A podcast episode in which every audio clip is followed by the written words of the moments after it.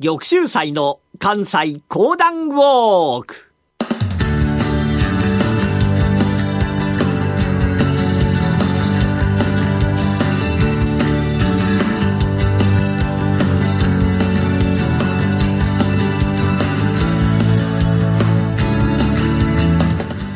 玉州祭の関西講談ウォーク。この番組はなにわの講談師玉田玉州祭さんにこれまで歩いてきた歴史上の人物や出来事にゆかりの深い関西のさまざまな土地をご紹介いただきます。今月お届けするのは明智光秀のお話。それではこの後玉州斎さんにご登場いただきましょう。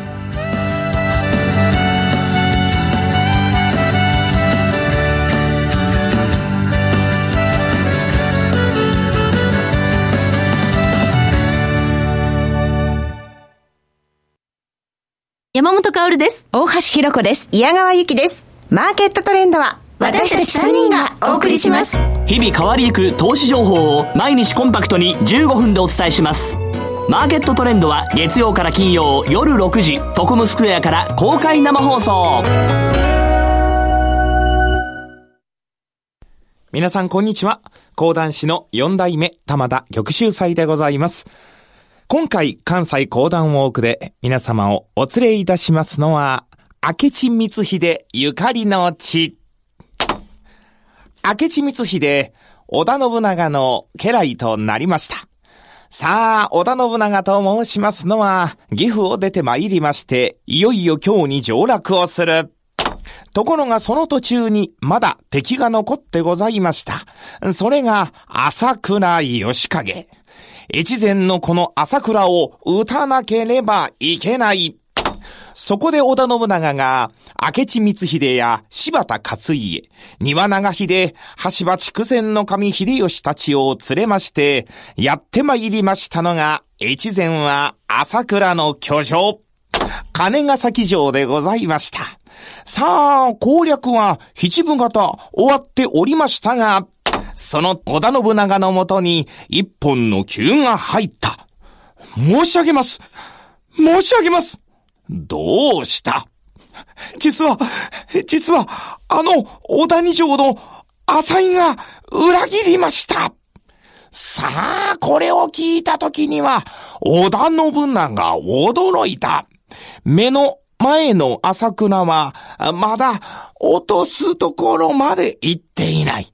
その後ろから浅井に来られたんではこれ挟み撃ちでございますから、ふーんと頭を抱え込んだ。この時に前へと出て参りましたのが、橋場筑前の神秀吉。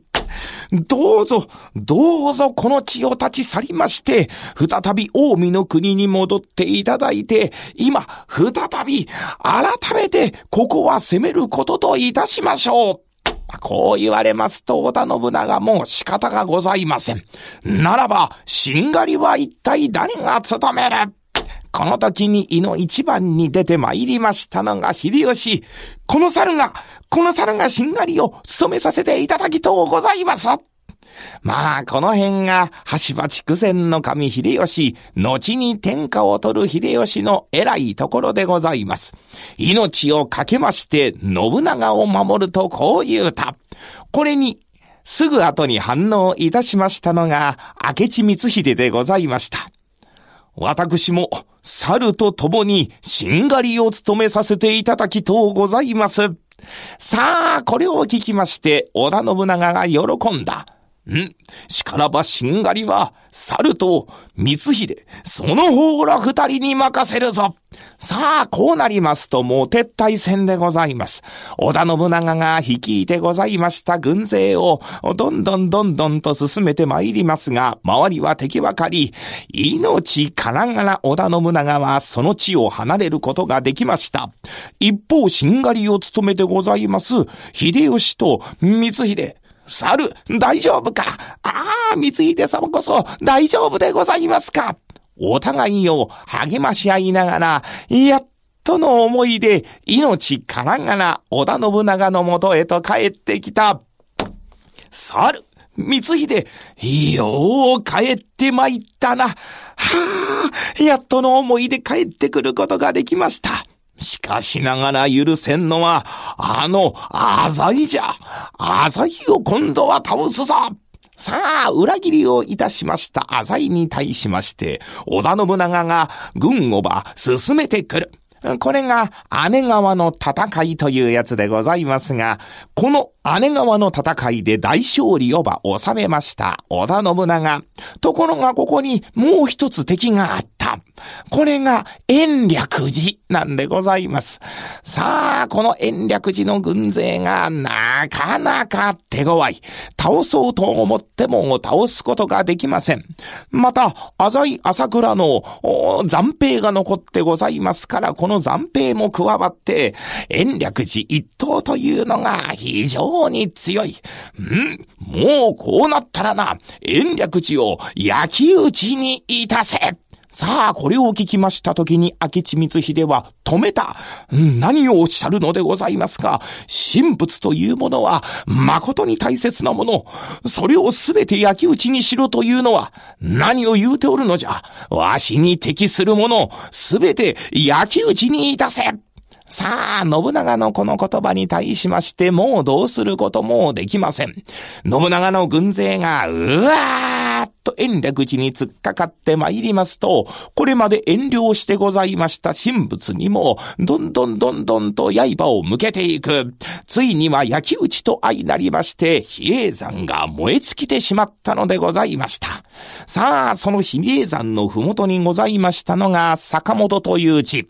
この坂本というところに城を築いたならば、後の天下不武に向けて、織田信長にとって誠に便利である。ん？この地に城を築こうぞ。さあ、誰にやらしたのかと申しますと、これ、明智光秀でございました。さあ、明智光秀が縄張りをする。それとともに、ちょうど同じ時期に作り始めましたのが、これ、織田信長の城の安土城でございました。安土城と坂本城、どんな関係にあるのかと申しますと、真ん中に琵琶湖を挟みまして、東と西にございます。さあ、東に立ってございます、安土城。もちろん天下一の城でございまして、見事な天守閣が輝いている。一方、坂本城も、何と申しましても、地称、明智光秀が縄張りをいたしました城でございますから、立派な城でございました。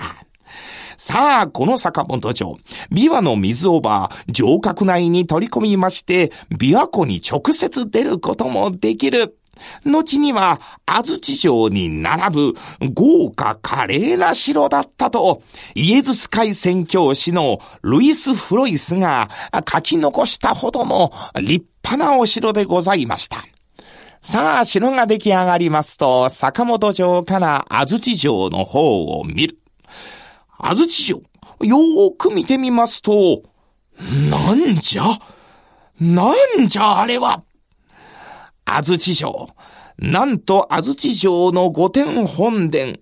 まあ、これは天皇行幸の際に使われるものでございますが、その帝がお泊まりになられるところ、帝がそこに滞在されるところの上に天守閣が出来上がっていたのでございます。なぜじゃ？なぜ信長様はいつもこうなのじゃ？比叡山の焼き討ちの時もそうであった。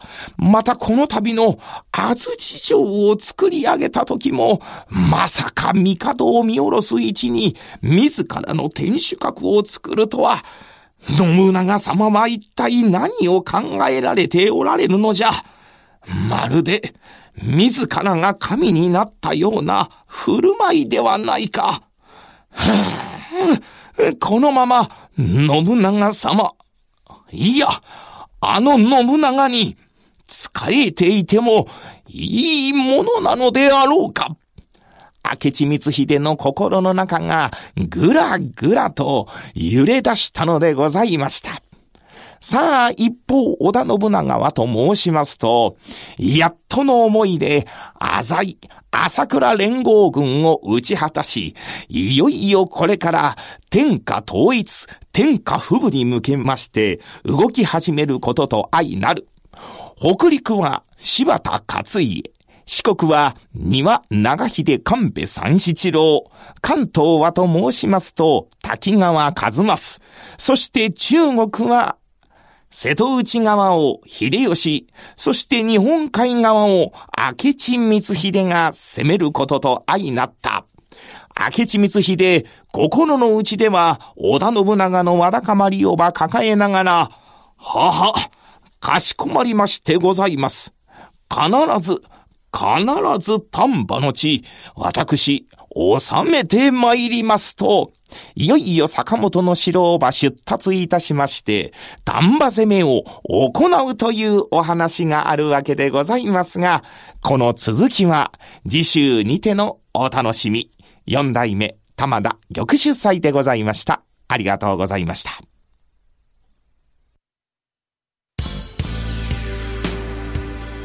浜田節子です。鎌田新一です。投資という冒険をもっと素敵にするためにマーケットのプロを招いてお送りする「ゴーゴージャングルマーケット」は毎週金曜午後4時から。お聞き逃しなく。